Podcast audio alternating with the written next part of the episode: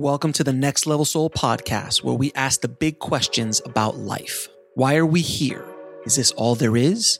What is my soul's mission?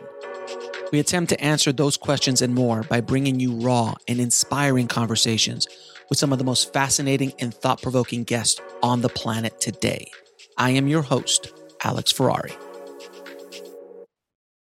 I'm always looking to help the next level soul audience take their soul to the next level. And I've been able to partner with Mindvalley to present you guys with a ton of free master classes between 60 and 90 minutes covering mind, body, soul, relationships, and conscious entrepreneurship. Some of these master classes are taught by spiritual masters, relationship experts, best-selling authors, legends in the personal growth and spirituality space, and so much more. So, if you want to sign up for any of our free mind, body, and soul masterclasses, just head over to nextlevelsoul.com forward slash free. Now, today on the show, we have a doctor that sees dead people every single day, but not in the way that you're thinking. We have on the show Dr. Christopher Kerr, and he's the author of the book Death is But a Dream, based on his extensive research with hospice patients and their families in Buffalo, New York, and highlights and validates the powerful dreams and visions often experienced at the end of life that bring comfort and meaning to the dying process. Christopher and I had a wonderful conversation, and I really hope it touches your heart. So let's dive in. I'd like to welcome to the show Christopher Kerr. How you doing, Doctor Chris? I'm good, doing well. Thank you very much for having me. Thank you so much for coming on the show. Uh, you know, we're gonna uh, talk today about something that's pretty. I think something that we're all gonna have to go through at one point or another. yeah, unavoidable. exactly, and I've had a lot of people on the show uh, who've had near-death experiences. I've had doctors who had shared death experiences. Uh, but your research is really interesting, and really wanted to kind of touch upon that in the show. Uh, but my first question is, how did you become, or why did you want to become a hospice doctor? Uh, I didn't. Um, I wish I could tell you there was some great uh, inspiration or aspiration, but it was this simple. I was here um, to do a fellowship in cardiology after I'd done residency, mm-hmm. and I was needing to moonlight, and I saw an ad in the paper asking for a doctor to work weekends, and um, I needed money, and um, I uh, I uh, I started working here part time, and I was into this work very short period of time. And I realized this was the most meaningful stuff I'd ever done. Yeah. And uh, I went back to my cardiology department and said, you know, I want to leave cardiology and pursue this. And they actually they actually asked me if I needed to see a psychiatrist. Um, because cardiology then it is a pretty lucrative end of medicine and uh, hospice at that time was largely populated by volunteer doctors at the end of their career. So uh, interesting. Interesting. yeah, it's yeah. funny it's funny how the universe works.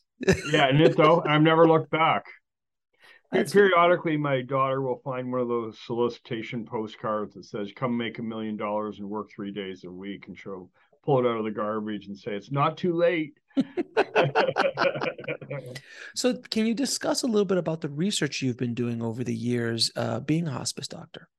Sure. I, you know, I I came here to this work pretty unprepared from my training, and um, I wasn't here very long, and I was learning from my non-physician colleagues, nurses, social work, pastoral care folks, that patients at the end of life um, there was a very subjective side to it. There's the experiential side. So there's there's kind of what we see, um, which is physical lessening and so often suffering, and what we feel, which is sadness. But the patient is having their own experiences. Um, dying is a singularly unique vantage point that uh, inherently changes your perspective um, and your perceptions. So I, when you look beyond the veil of the obvious, which is again this physical debility and, and, and symptology, and started asking people what they were experiencing, you find out there's another there's another thing happening.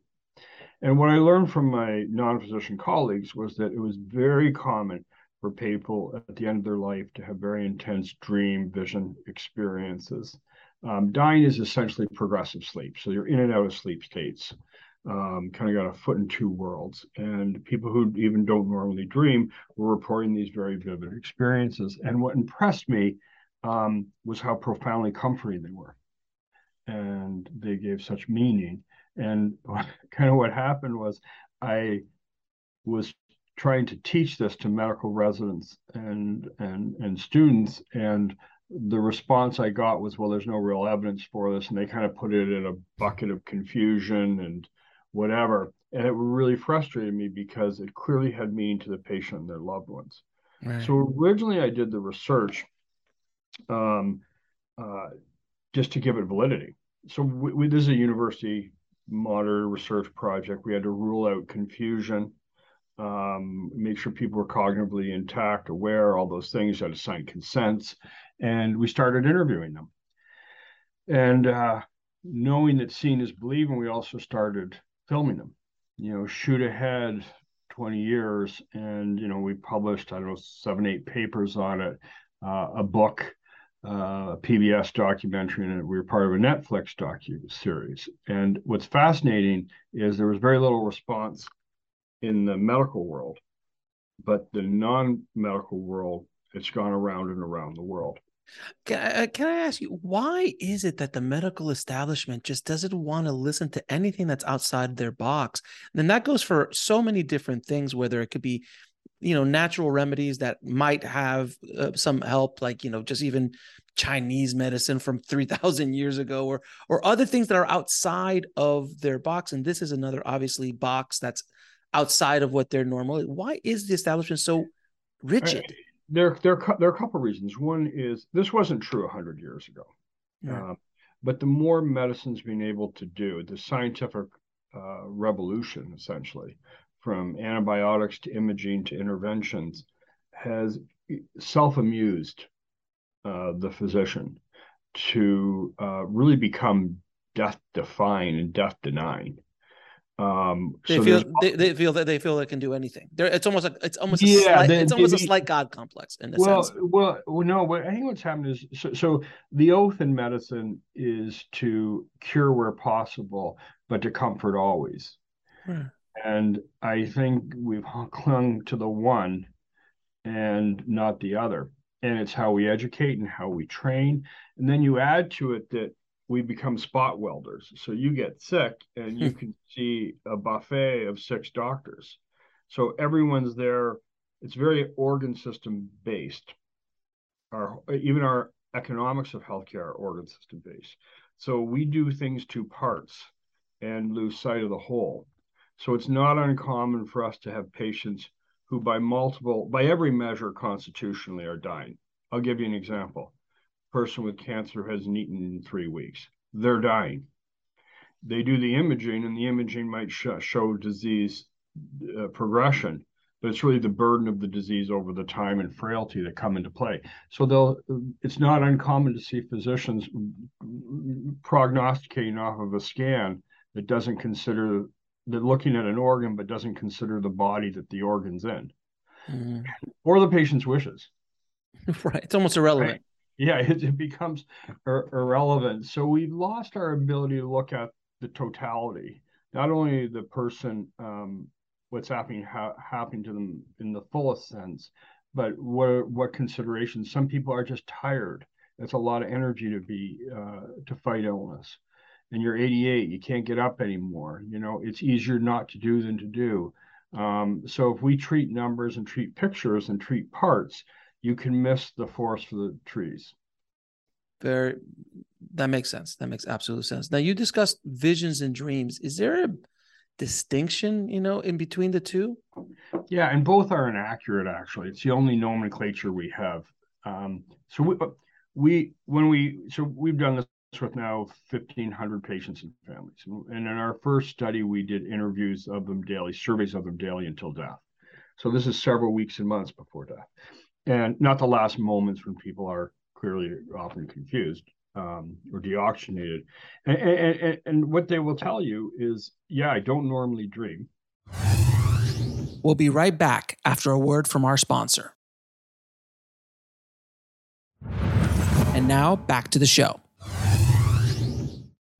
Um, this was different. When we ask, we sca- ask them to scale the realism of it, it's usually 10 out of 10. They're virtual like they've been lived. Um, they um, come out with a sense that um, they were it, it, happened. And of course they're thematically the content isn't random. You know overwhelmingly it's um, about people who they, they they've loved and lost.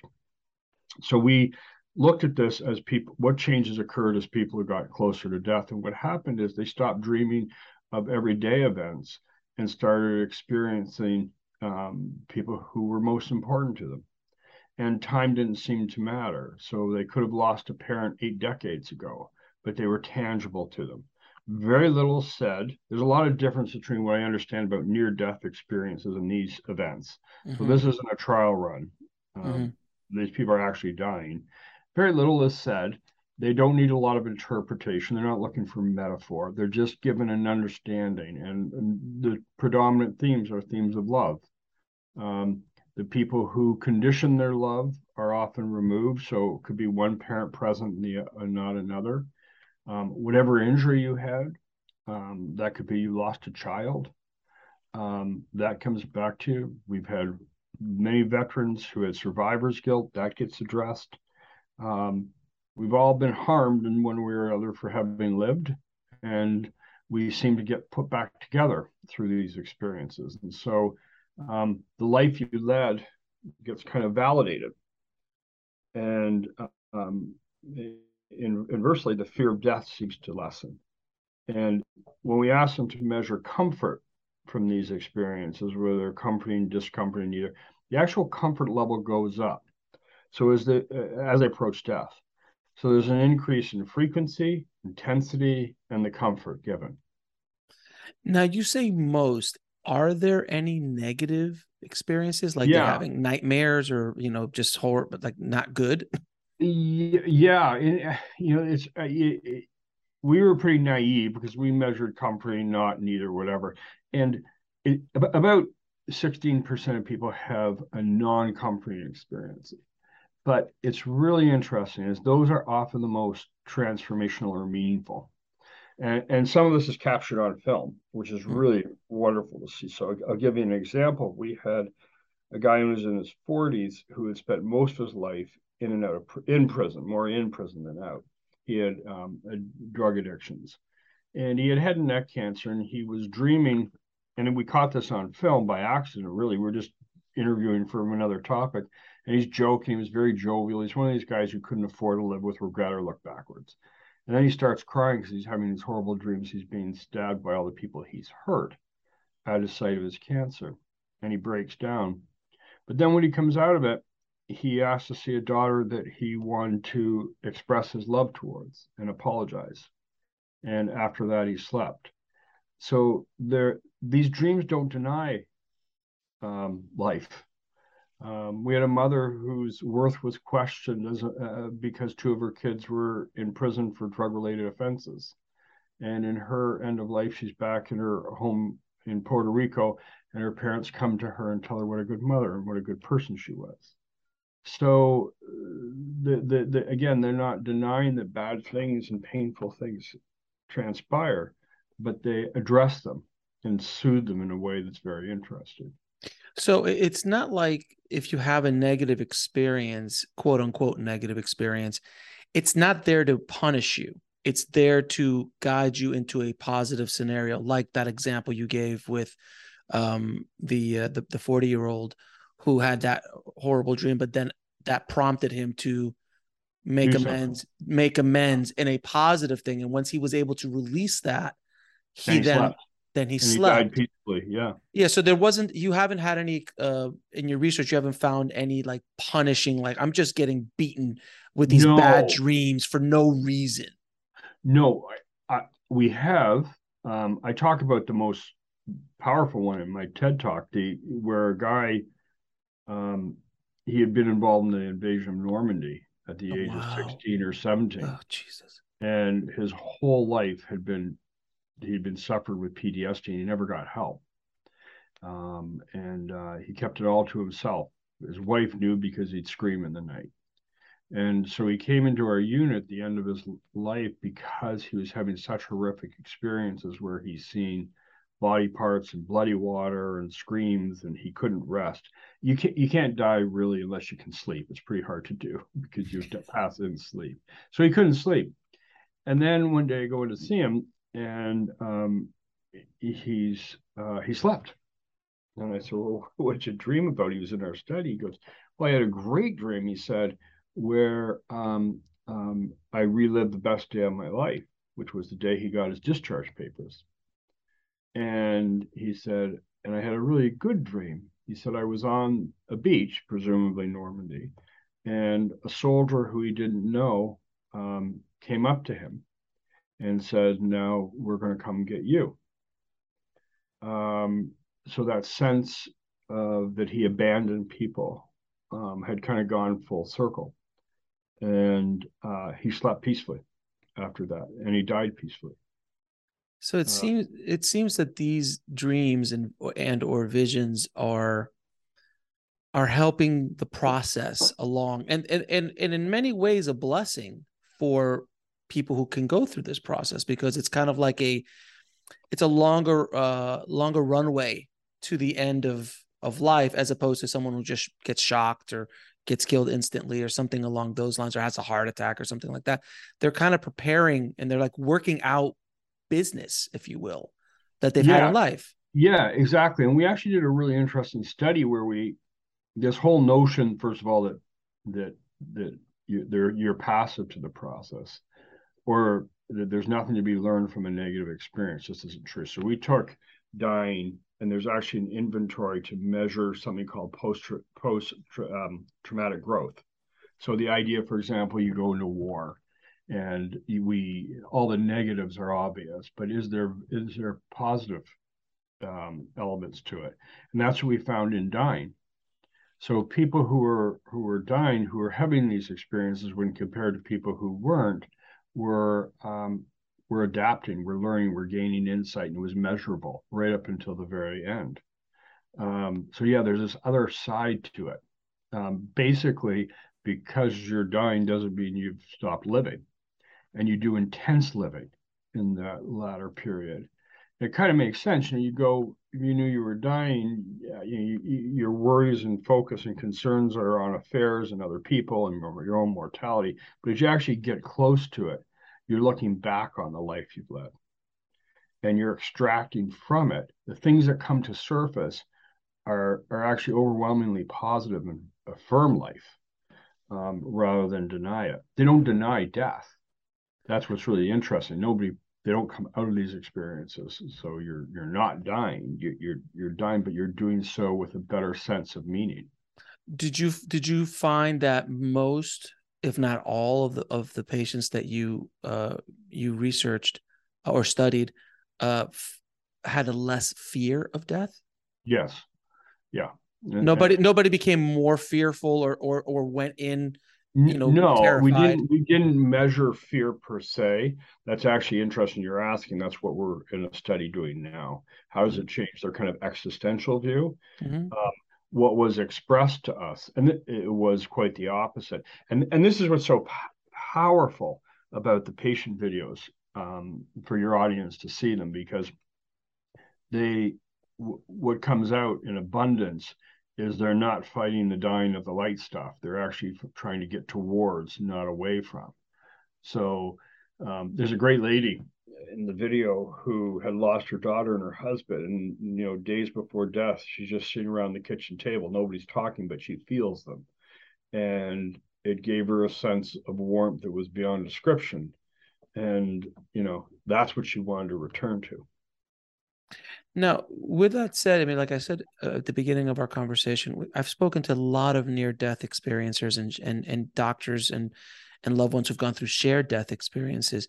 Did you, in your studies and research, find any any of these dreams were aligned with what is considered a near death experience or like those kind of story elements or tropes of near death experiences you know the tunnel of light seeing your relatives there i'm coming to take you are these kind of things did you see any of this in your research N- not a single one we'll be right back after a word from our sponsor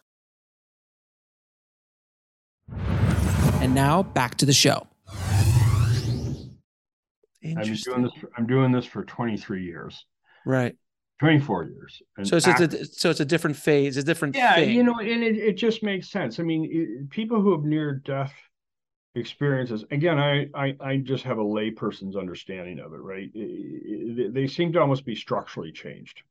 The, the, Completely. They, yeah. they, they come back with a different um, view. They see the world through a different lens. They often feel compelled to change. Mm-hmm. Uh, often compelled to write a book. um, it, it, it, you know, they become prophets, uh, and, and, and I mean, they're really powerfully moved by whatever it is they had. I never had that. No, never saw it. It's and, just a different, yeah, it's just a different time. You think, you think about it, the time for therapy is over. The time for adaptive change is over. Um, they they don't i've never seen the patient come up wake from these experiences say hey what do you think this means they just are left with a sense of knowing a sense of love of being put back together of reacquainted with their loved one what have you. They don't um they don't come back with regret. I got to change this. What is my therapist going to think none of that. Uh, never seen it. Right, because it's just a different thing. Because a, a near death experience is something that happens suddenly, and and you know, according to near deathers, they go somewhere and then they come back. Whereas what you're going end of life, it's it's the the, the road is set. There's no, there's no dry there's no dry run. There's no rehearsal. The no. trajectory is completely different.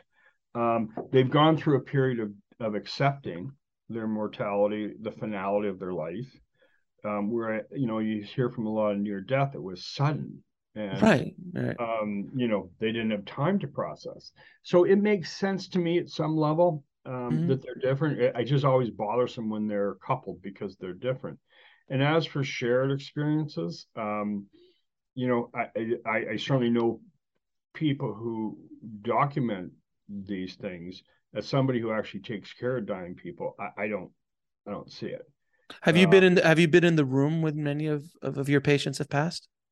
Oh, literally thousands. Really? I mean, it's all I do. Right. right. Since 1999.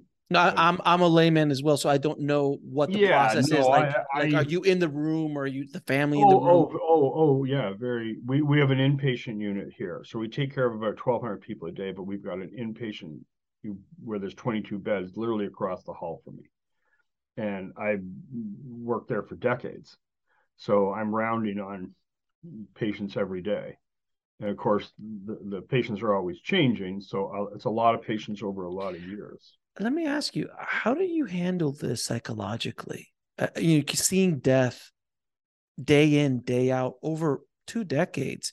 I mean, it, you know, I've been around, you know, when my grandparents passed and relatives have passed, and it it it hits. I mean, obviously, I have a I'm obviously a more emotional connection to them because they're my relatives, but how do you handle it psychologically to see i'm assuming you connect and you're even more connected than most hospice doctors because you're asking questions you're documenting you're really d- getting deep in, in connections with these people how do you handle the loss day in and day out you know it, it it's not what you'd think mm-hmm. um, if you're on if i was hearing this on the outside you'd think we must be the most depressed people in the world or the best depressing. Mm-hmm. Um, it's actually the opposite. It's you'd find the place oddly uplifted, full of humor, um, and uh, there's undeniable sadness, particularly in unfinished lives. You know, a young parent leaving children, and we care for 135 kids a day. But you know, we're also enormously privileged um, to witness, participate in, in the care of patients along with their loved ones. And what we see on the caregiving side is the best of our nature. We see people um, finding courage to care for their loved one in ways they couldn't imagine, um, express kindness. Um, it, it, it, it's heroic um, what we see people. Um, you know, we, we we think of caregiving in terms of burden, but we actually see is is remarkable. People's lives who are stopped and overwhelmed by responsibility. It's not easy, and what we hear and see, it's the best, hardest thing they've ever done. Um, it can be both those things. So we see grace, um, we see remarkable love in the face of loss. Um, so you come out of these experiences. The sadness is undeniable, but it's also um, inspiring. And to be a part of it in any way is a privilege. So, and, and we are fortunate in hospice because we're not a volume based fee for service business.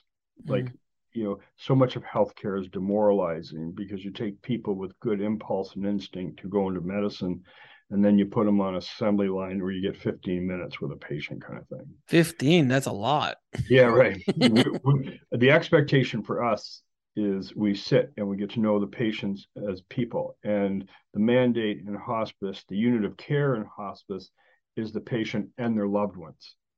That's why the framers uh, of the benefit give 13 months of bereavement for, we may have the patient for a week, but we get to care for their family for 13 months. So really? we, we, and we're doing most of our work in their home.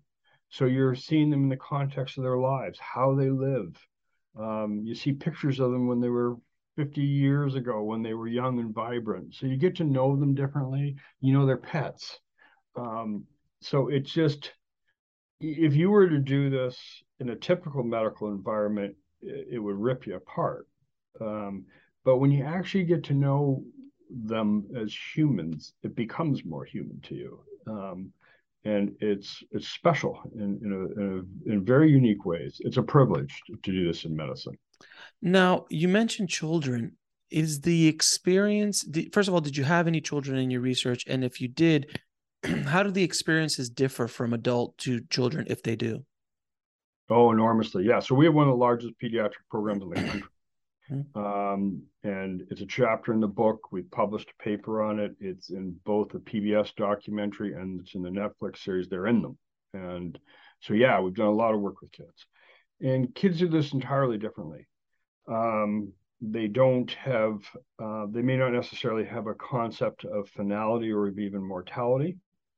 Um, they uh, they live in the day, um, but they and they may not have known someone who's died. So who comes for them, kind of thing, right?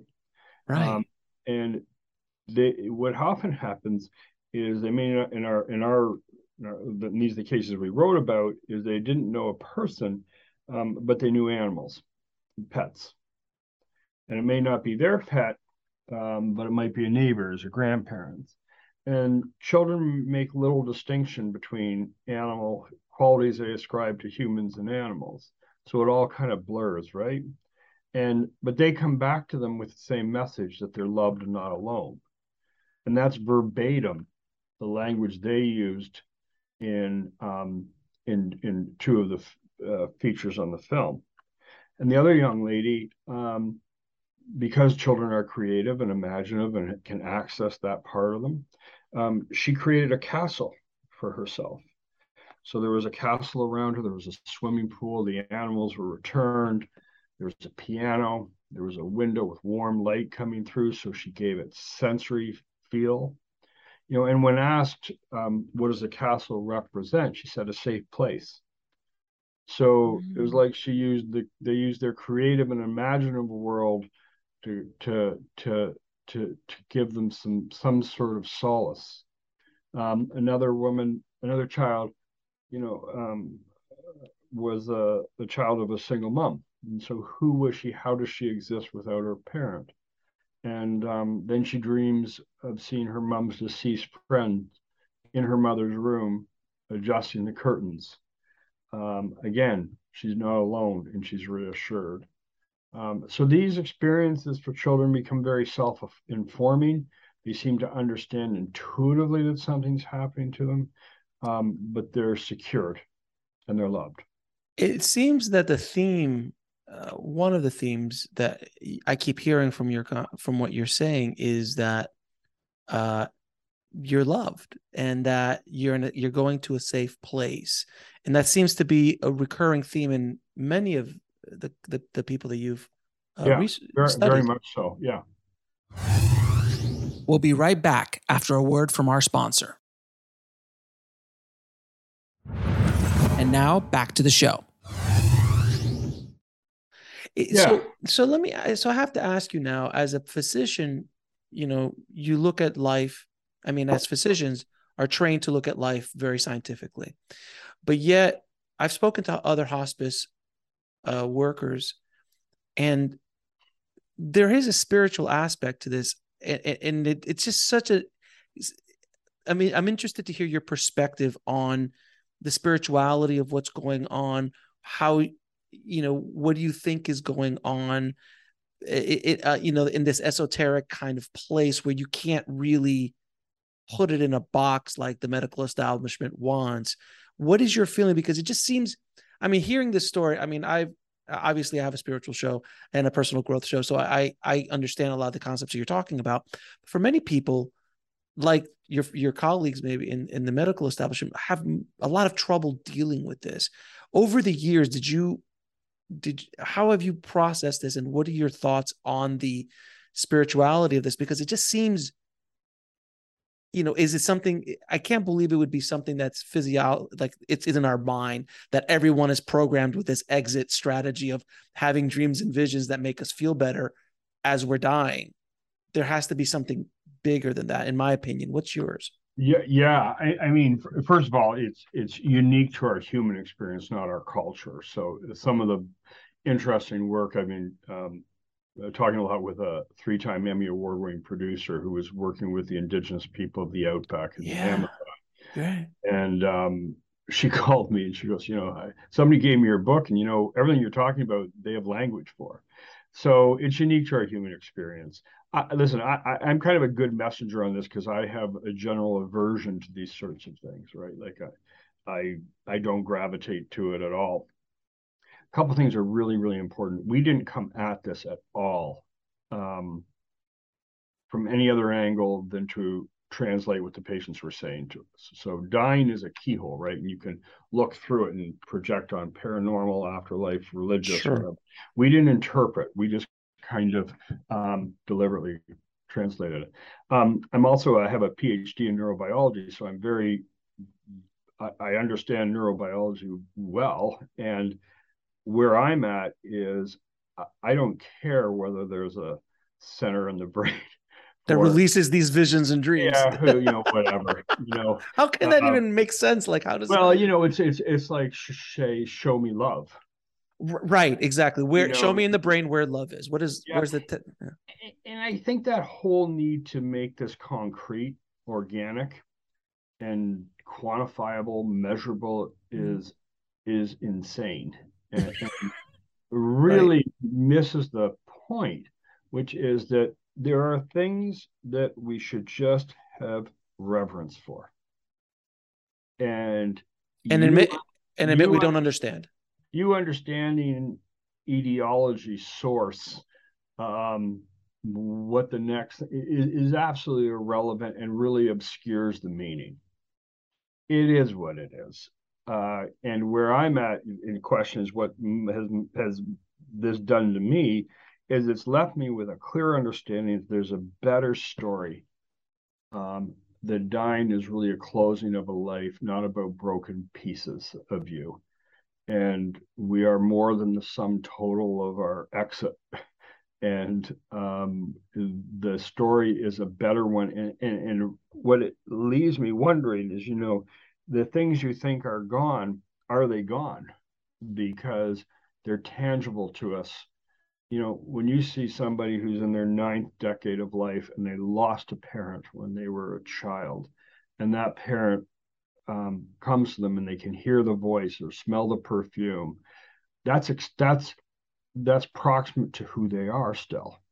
Their essence is there for them, and it um, it makes you feel uh, oddly hopeful. Um, certainly, you should be respectful that you don't know all that's going on, and um, and again, I just think it goes back to reverence.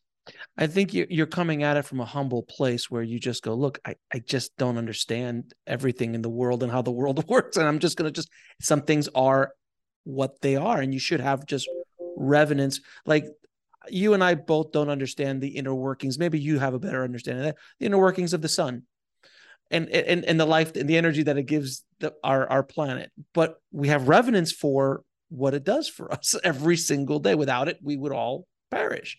Yeah, and, and I'm not sure we're meant to to. I think there's value in not knowing um, because what what you see patients go through is this um, journey of discovery. Interesting. Um, you know, they're they're at the end of their life and they're rediscovering um, who they were and who they loved. And I think if that came with an owner's manual, it would kind of miss the point. um, you know, I, I don't, you know, I um, yeah, and I just think it's more hopeful. And you know, you touched on a really important idea. You asked, you know, are they experiencing evil? You know, and right. living in that sphere. And honestly, they're not. And it, it, it gives you this odd faith um, that something else that's better prevails, even to people who may have been themselves evil. Like it's, you know, there's this ed, there seems to be this final justice. Mm. Um, that that that you know you, you you don't get harmed somehow. And i don't think these are inconsistent with the tenets of faith of love and forgiveness not the symbolisms of faith but the the tenets of belief. So yeah. Well, and I want to ask you another question because this is a, uh, a, slightly controversial question in regards to near, de- uh, not near death, um, end of life, which is the prolonging of life through technology, through um, the met, you know, through you know, you know, plugging, you know, the, pulling the plug in, in question. In your studies, did you um, ever study somebody who had made maybe made the choice prior to prolong their life artificially, and did that change anything in regards to your studies? No, I, I can't say. And and I you know, I guess there's an inherent bias in our work because they're in our hospice program. So they've already, you know, they've acknowledged they're, they're dying. Yeah. Um, I've certainly seen people who were fearful of death, horribly fearful of death, um, throughout life and traumatized by the idea. Um, you know, and, and and they get to a better place. Um, but I don't see, I haven't seen that. Now, do you um how did you get these people to sign on to this process? oh, that's that's the coolest part of the story. It's unbelievable. It's it's it's the story within the story. So okay. originally went to the university and they said, no, you can't do this to people because we sterilize dying, right? Mm-hmm. We put them on a shelf and we make sure it's quiet and you know it, it's sometimes the worst thing you can do. Some of the best deaths I've seen are when they're having a birthday party because um, they don't want to be disconnected from what made them them, right? So some people are more comfortable with the, you know, if they're a kitchen family and everybody's around, they, they, they people like to be reminded that they're more than sick, and um, so there's that. And we finally got them to approve. What's fascinating is there was nobody who we approached and I talk about this in my book, who didn't say yes.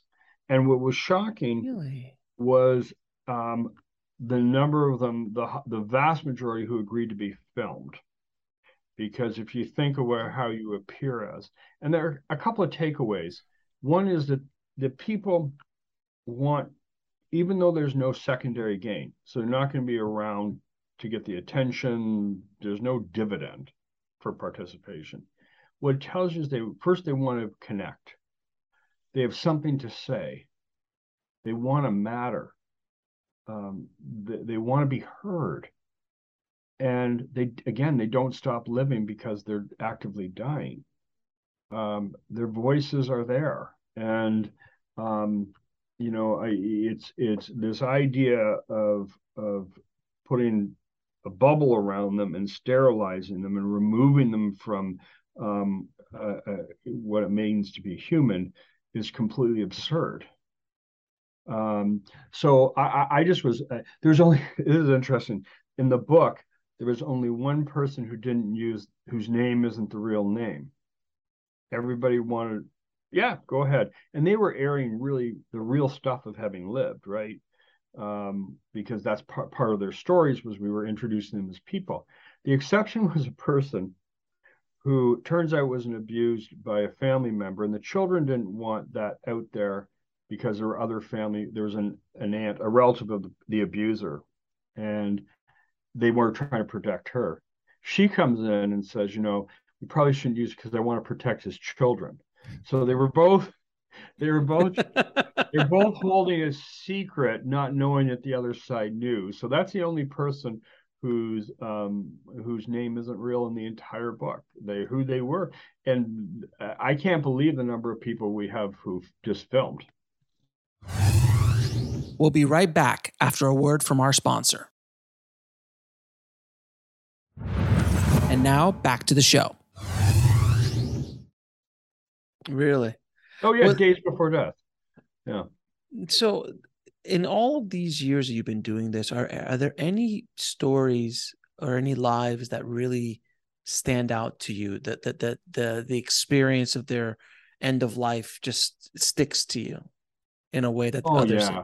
Yeah, yeah. The, the the the the most moving ones for me um were the ones who had what what I for me is unimaginable loss. Um, you know, loss of a baby you know, uh, a, a wound from which you don't recover from. And, um, you know, you're caring for somebody like that at the end of their life, and you you can treat things, but you can't treat that those spiritual wounds.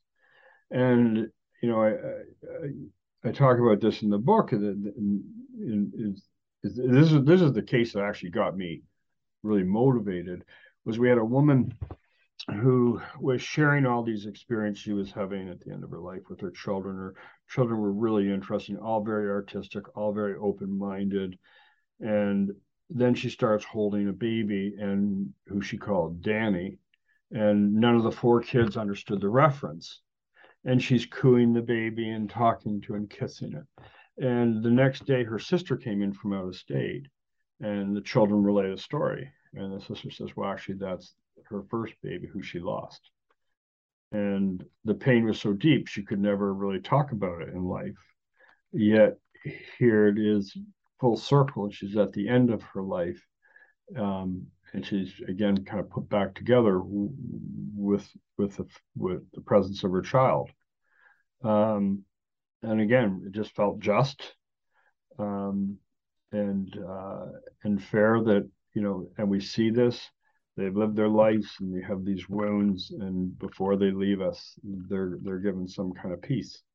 It's about it's about cleaning up the business of life. Yeah. In, in many ways. It's like just closing all the chapters that are open all the books are open different things and just kind of like okay it's like you've you've you've packed away everything everything is good everything's clean now it's time. You you're good. You can you can move forward yeah. basically. yeah and you know it, the, the effect for the family just completely redefines death, right? It, it goes from being something empty and without uh, any redeeming value to wow, it doesn't feel like nothing's death. Mom is okay in there because we all worry when you see someone in a bed. What, what are they actually experiencing? And we've done studies on the bereavement and and people who witness this. Um, it has enormous measurable benefits to grief and grief processing, which just makes sense.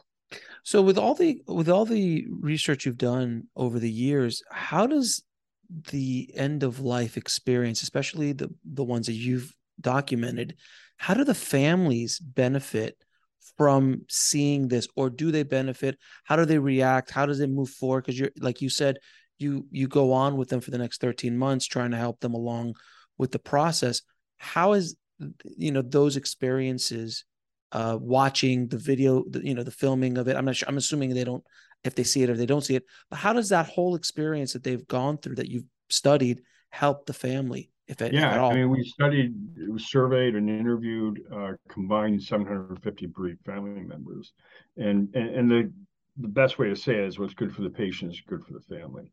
Really? And so it redefines loss from something empty and final to something that that again is more life affirming. Um, when we measure the process of grieving, they're able to remember and recall better. They're less harmed by so dying isn't seen as horror and and and suffering. It's seen uh, in another context, or at least there's another dimension to it.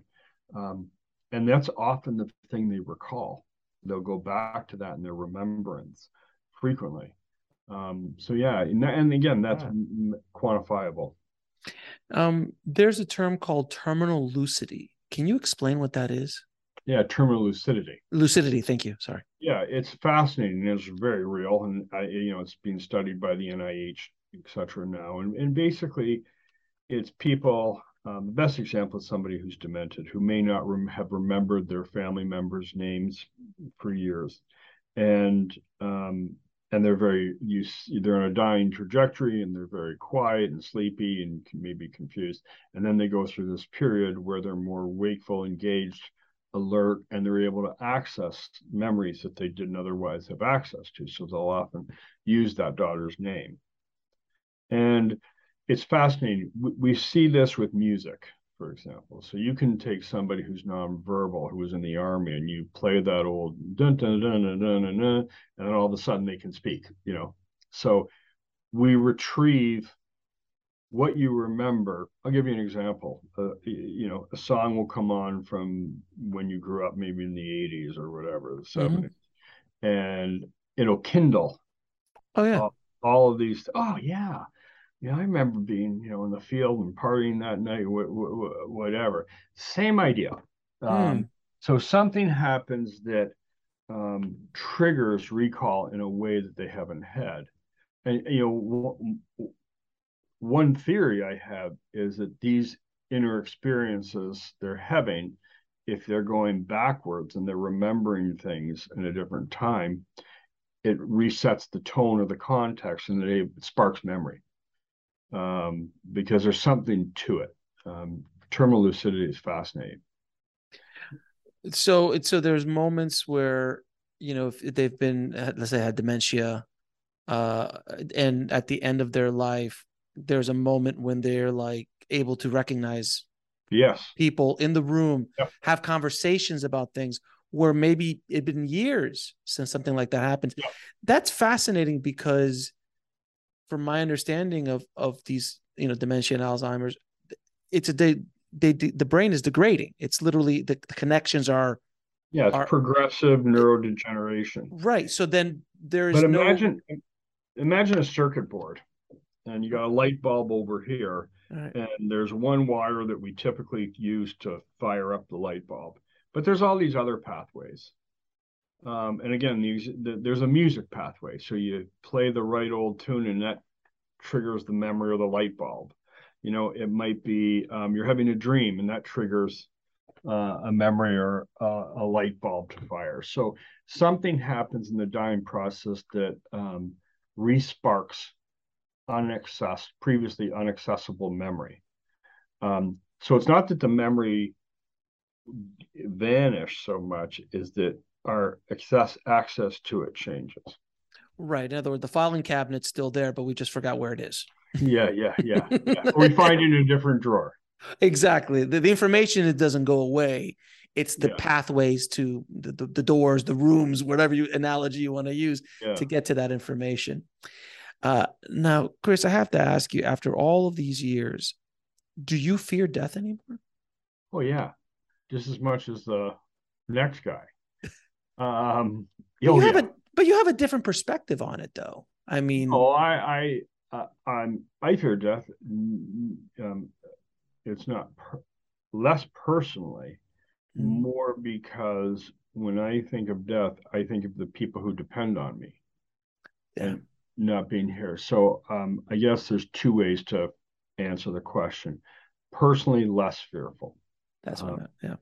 Yeah. Um, in actuality very fearful because I can't be separated from my responsibilities. And so, you know, yeah, That makes that I as a as a as a father, I understand what you're talking about now. Yeah. Do I Yeah. fear the process as, of dying as much? No.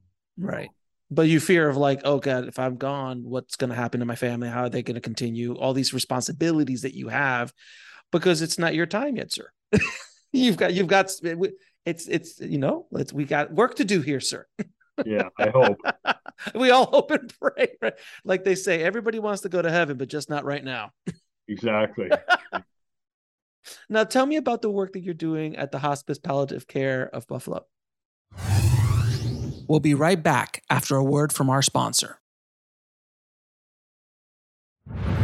And now back to the show. Um, well, I'm the CEO here, but I'm also a doctor, and we do a lot of research. And um, so, one of the areas we research is is is this area. Um, we actually publish and study a lot of things, but this is the one that's gotten so much attention. And the area we're looking at now is the question you asked about: is what do these experiences do in changing people's existential uh, position or views? What you know, how does it change how they view about um, dying, hopeful, fearful, what have you. Uh, what has there been in your research? Have you, has religion played a part in any of this? Does the I mean, this doesn't Very- sound like it doesn't sound very, like very rarely. And you know, we wrestled with this. Other people have found this. So people who did kind of survey work on this in India and in the United States, I believe it was in the 60s and 70s, found the same thing. And um, there's a wonderful person named Kerry Egan who wrote a piece that ended up on CNN, The Wire. She's a hospice chaplain, and um, and and she's you know it's, uh, the title was "What Do People Talk About When They're Dying," Mhm. and they talk about life. They don't talk about um, the symbolic or the structural pieces of life. Um, but the her argument is this is entirely consistent with faith. So they talk about love. They talk about forgiveness. Those are the things that actually matter from our beliefs. Um, so they're not incongruent. interesting, very and you know, interesting. report, you know, we said her argument, some lines were said, you know, we first, our first and last classroom um, is our family, and that's where we learn uh, uh, uh, love. So that's where we return to. Without question. Now, where can people find out more about you, the work that you're doing, and your and where they can get your book? Sure. My, my book's um, online is published by Penguin. Uh, It's called Death is But a Dream. Um, it's in 10 languages now. Wow. Um, there's a website uh, called drchristopherkerr.com, um, Dr. Christopher's with a C, K E R R. And um, I encourage people to go there because you can access patient videos or they're on YouTube if you look under Hospice Buffalo. Um, And and I'll ask you three questions I ask all of my guests. What is your definition of living a good life? Oh. Um, for me, it's to find some earthly use. Um, if to find purpose, uh, I think that's how you become actualized. What is your mission in this life? So to find a purpose for which I'm suited, um, I, I I believe strongly that um, if you're going to work, I'm all for working hard, but it better be something you can get behind passionately. And what is the ultimate purpose of life? Mm, To love. Chris, it has been a pleasure uh, talking to you. Thank you so much for for coming on the show and, uh, and sharing your your research and your studies over the years. And and thank you for doing the work that you're doing. I mean, you are, as they say, doing God's work in many many ways. You're helping people along the path. Uh, I know you just doc that you know a lot of people. Oh, he's documenting. I'm like, yeah, but just I love the idea that you say like that people want to be heard, they want to be seen, they want to they want to matter, and you're giving them that gift at the end of life through your research. So I appreciate you, my friend. Thank you very much. I appreciate having me on. I want to thank Dr. Kerr for coming on the show and sharing his journey with all of us. If you want to get links to anything we spoke about in this episode, including how to get his book, Death is But a Dream, head over to the show notes at nextlevelsoul.com forward slash 112. And if you've only been listening to this over podcast and you want to watch these amazing conversations, please subscribe to our YouTube channel at nextlevelsoul.com forward slash YouTube. Thank you so much for listening. And remember, trust the journey. It is here to teach you. I'll talk to you soon.